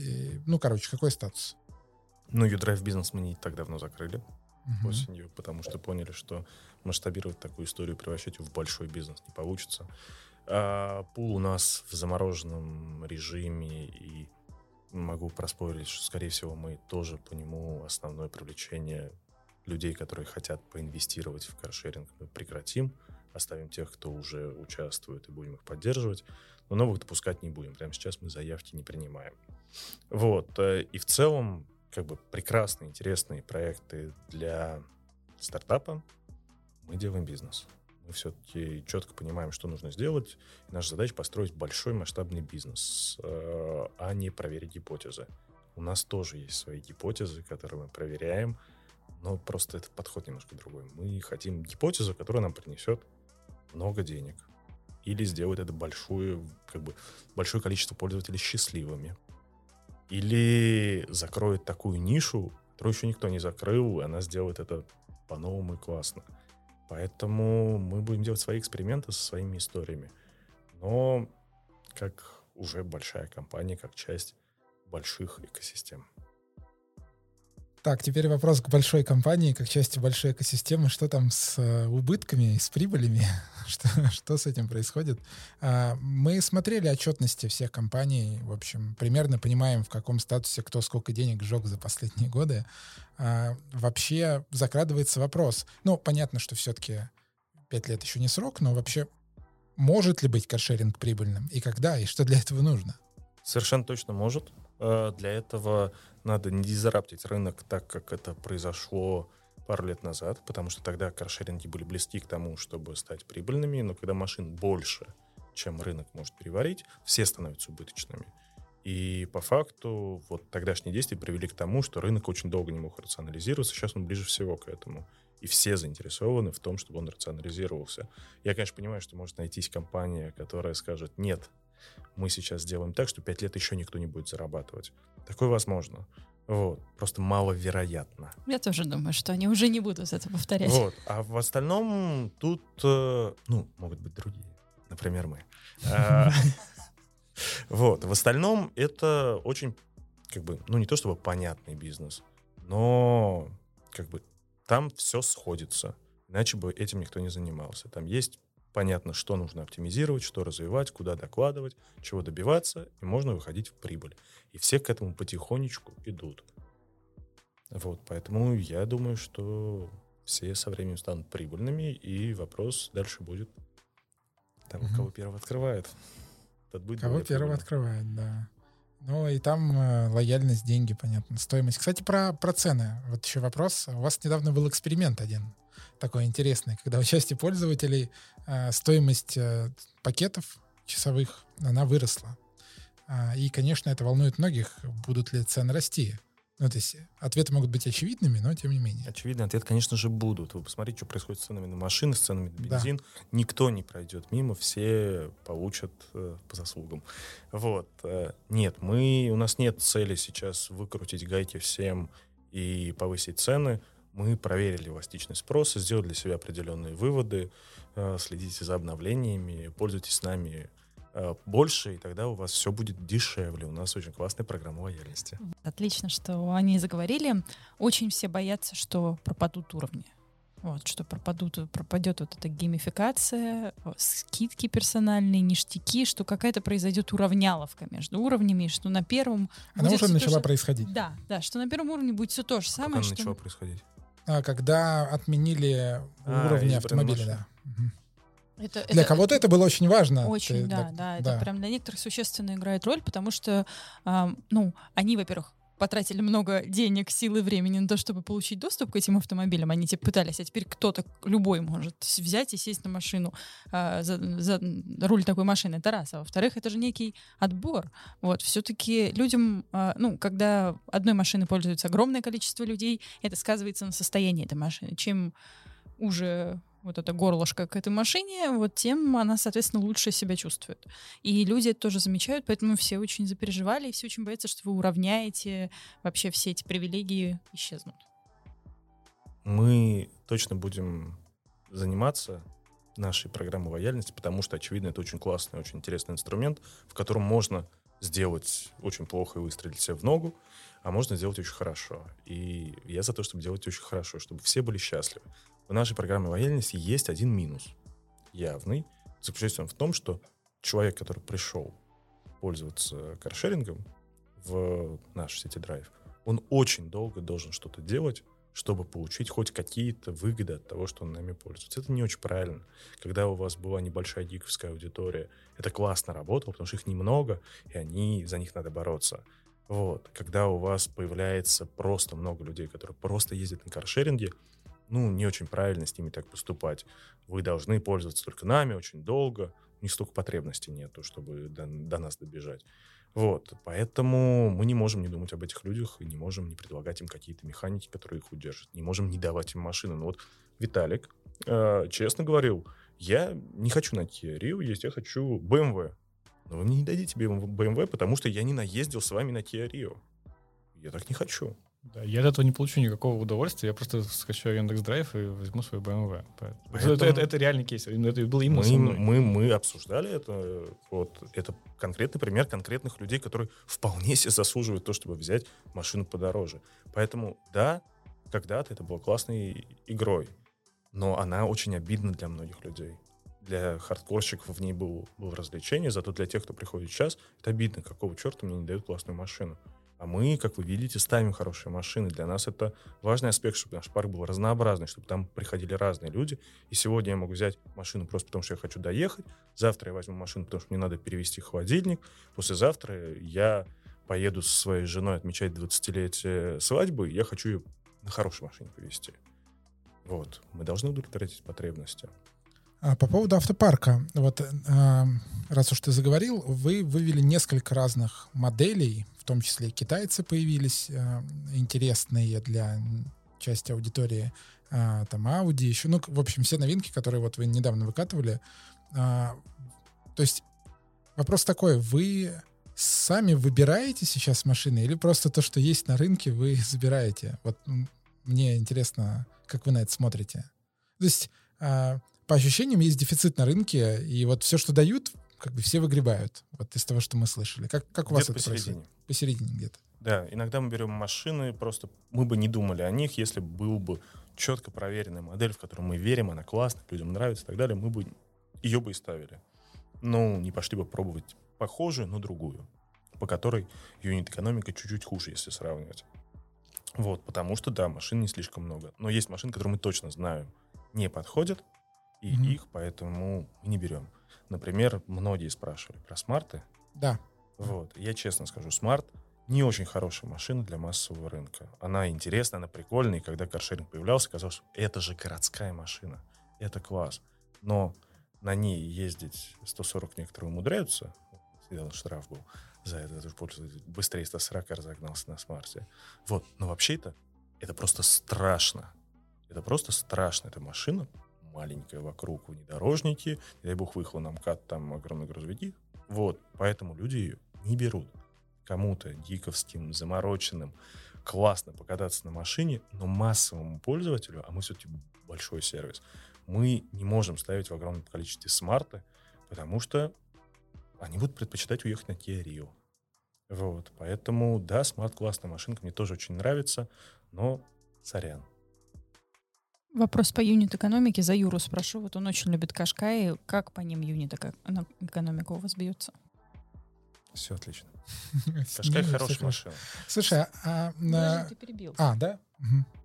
Ладно, я добавлю. На самом деле, с любовью русских к паркетникам, на самом деле, не только русских. В Европе тоже паркетники все больше и больше популярность набирают. Вот, понятно, что Кашкай очень хорошая машина. В этом плане она не слишком большая, не слишком маленькая, достаточно проворная, достаточно комфортная, не слишком запредельно дорогая. Вот, поэтому она хороший баланс соблюдает. Вот, по ней хорошая экономика. Грузовой каршеринг. А что про него думаешь? Алексей намекнул уже на него так в процессе предыдущего, одной из предыдущих спичей, про холодильник перевести. Ну, нет, есть э, X-Trail, на которых тоже можно холодильник перевести. Вот. Да, но грузовой каршеринг, тема очень интересная. Вот. И не скажу, что у нас какое-то есть принятое решение, посчитанная экономика, точно нет. Но мы здесь не просто так сидим вдвоем. У ребят есть очень классная тема развития доставки, которая здорово развивается. Грузовой каршеринг может иметь хороший апсайд с этой точки зрения. Если мы будем вместе строить историю, связанную с доставкой, возможно, грузовой каршеринг станет хорошей темой, которую надо совместно развивать. Все, что можно сделать совместно, это темы, которые хорошо работают, когда один плюс один это больше, чем два. И, конечно, мы будем на эту сторону смотреть. Угу. Виталь, ты говорил про э, долгосрочную модель вот каршеринга, так называемую подписку.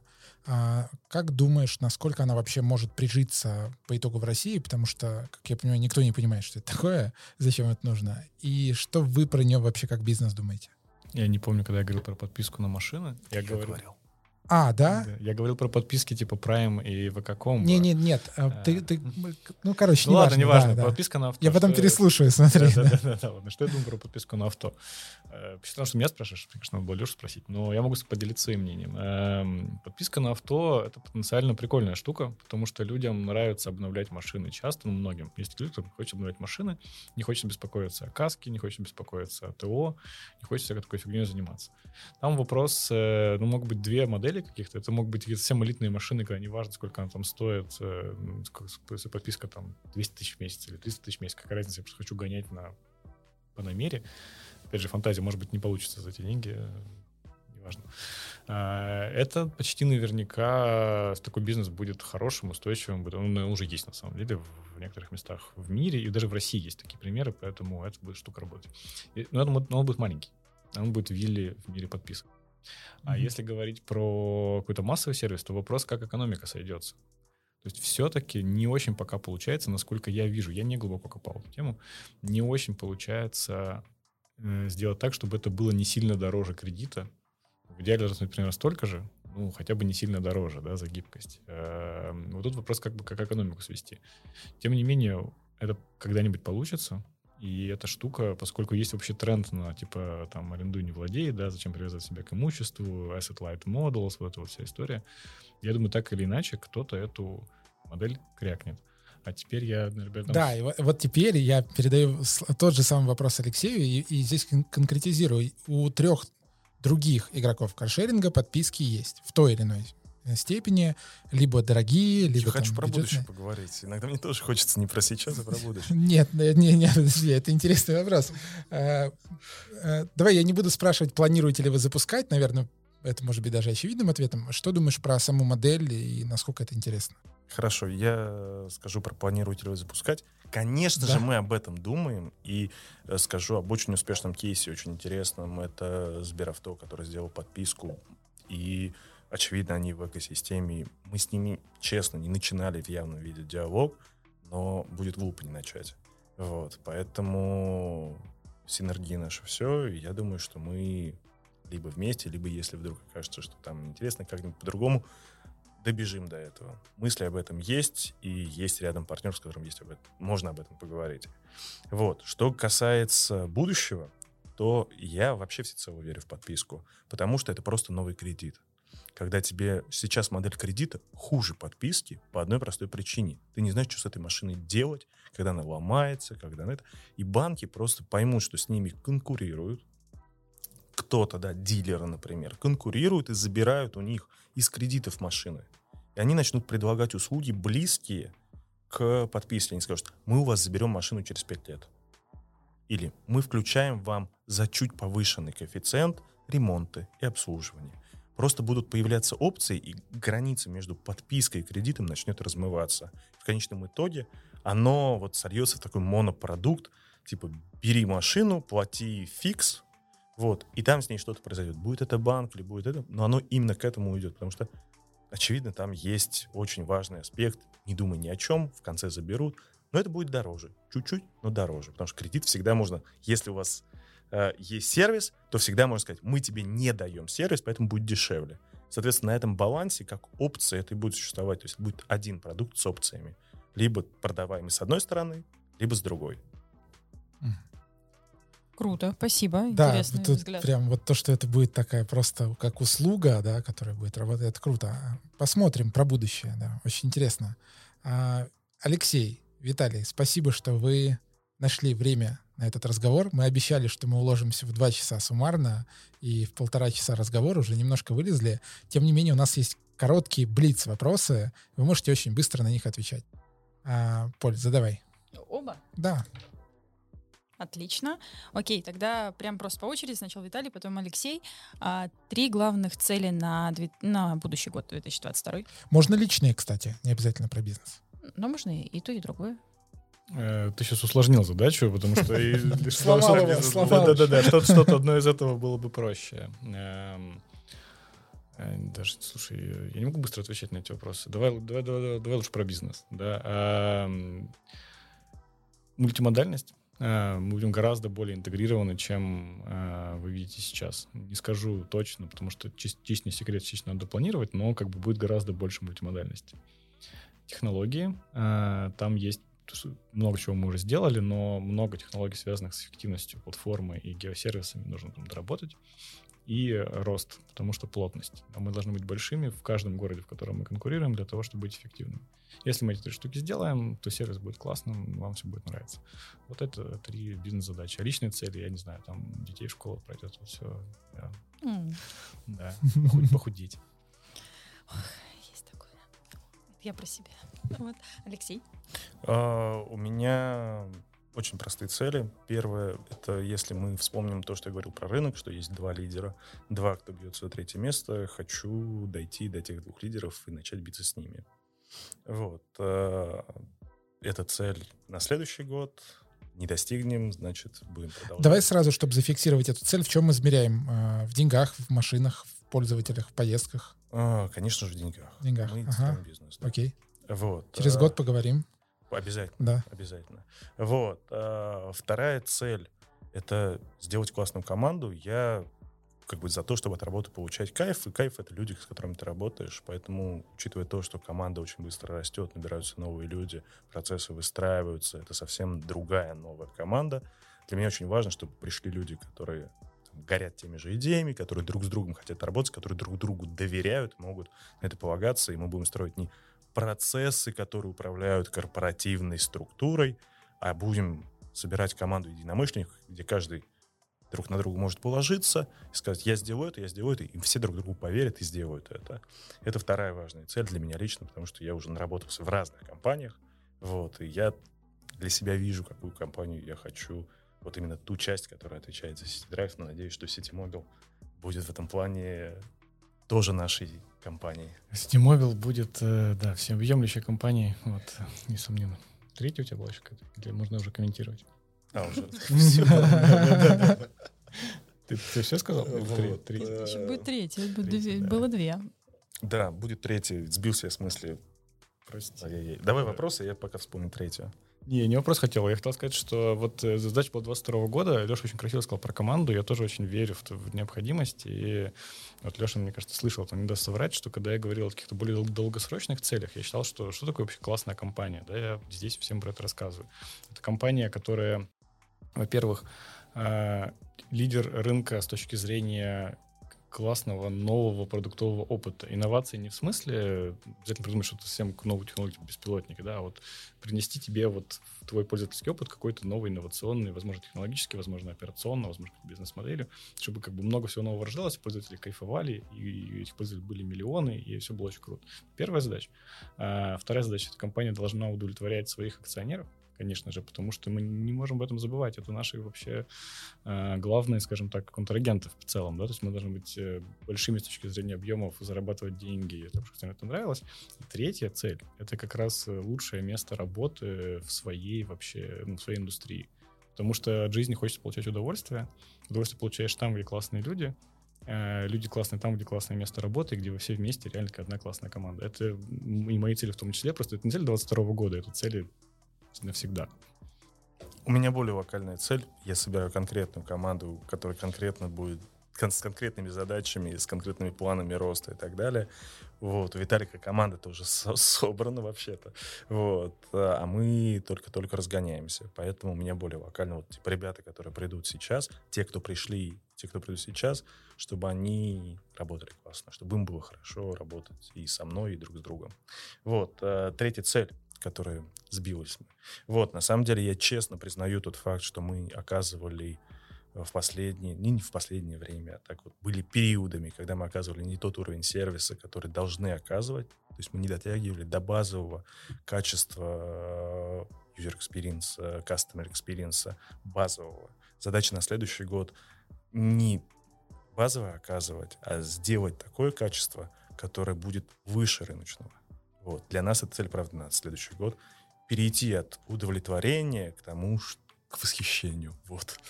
Сервис с горочкой, по-моему, это называется. Есть Пусть такой будет. термин, да. Кажется, блиц не очень получился. Ничего, нет, зато, зато классно. И второй вопрос из блица, у нас, у нас короткий блиц, а, но придется ответить честно. Вот, также по очереди. А, ближайший крутой большой релиз в вашем сервисе? Прям крутой. Есть один вообще бомбический, э, но я не, прям вот не уверен, что я могу про него рассказать. Мне кажется, даже, если честно, не могу. Он будет на водительской стороне, не mm-hmm. на пассажирской, но он просто бомба. Тогда какой-нибудь другой, который будет, значит, чуть менее бомбический. Ближайший крутой релиз. Слушай, знаешь, я в ближайшее время на пассажирской стороне, которую ты увидишь, у нас будет много мелких шагов к счастью. Тысячи шагов, к счастью. Вообще, да-да-да, наш продукт пользовательский, на пассажирском смысле, он довольно хорош. Там все уже неплохо. То есть там прорывы, которые в нем дальше будут случаться, они будут связаны как раз с мультимодальностью и более глубокой интеграцией. Но я не буду обещать вам в ближайшее время зарелизить, там, не знаю, полную интеграцию каршеринга. Это будет просто неправда. В следующем году да, в этом году нет, этого не будет. Поэтому тысячи мелких шагов, к счастью, но на другой стороне маркетплейса будет бомба. Подождем, хорошо, Алексей. У меня есть тоже бомба, о которой я не скажу. Ждите, ждите. Хорошо, а не бомба. Уже скоро у нас будет что-то такое, что всех удивит. Вот. А не бомба, а то, что будет важно для всех, это то, что мы не остановимся с ростом парка, мы продолжаем растить в Москву, Питер. В Сочи тоже будет что-нибудь интересное. И раз уж про парк, Сочи и вот это все, Тесла, зачем она? Ну, что это такое вообще? Это поте- потестить машина. Просто прикольно типа взяли? Почему мы потестить? Мы пользователям ее дали, чтобы они да, поездили. Да, я, я понимаю, да. Люди смогут поездить на Тесле. Я, когда там первый раз поездил на Тесле, я был в восторге. Это же вообще другой экспириенс. Mm-hmm. Просто другое ощущение от вождения, другое. Почему бы не дать попробовать это людям? Это может Почему быть... Сочи? Почему не Москва? Ну, там другой сезон, что там, другие поездки. Другой сезон, другие возможности, лучше с точки зрения инфраструктуры не в пробках стоять, а гонять. Вот. И это все-таки премиальная машина, которая должна соответствовать. Ну, как бы не на работу же на ней ездить, на ней надо отдыхать. Угу. Вот. Поэтому пока мы не сделали весь парк из Тесла, когда это станет просто утилитарный, хороший электромобильчик, вот. Пока это премиальная машина для отдыха, для веселья. Что ж, на этом, я думаю, на Тесле, на премиальной машине для отдыха и веселья мы поставим точку финальную. Спасибо еще раз, Виталий и Алексей, что позвали нас в гости, пригласили в гости, что уделили время и записали с нами, ответили на наши вопросы. Надеюсь, что нашим пользователям, слушателям, читателям будет интересно. Спасибо вам за приглашение на подкаст. Приходите еще. И спасибо всем пользователям, которые все это выслушали до вот этого самого момента, до самого конца. Пользуйтесь Ситидрайвом, а также кикшерингом в приложении Ситимобил. Красиво, минутка, спасибо. Минутка рекламы, да.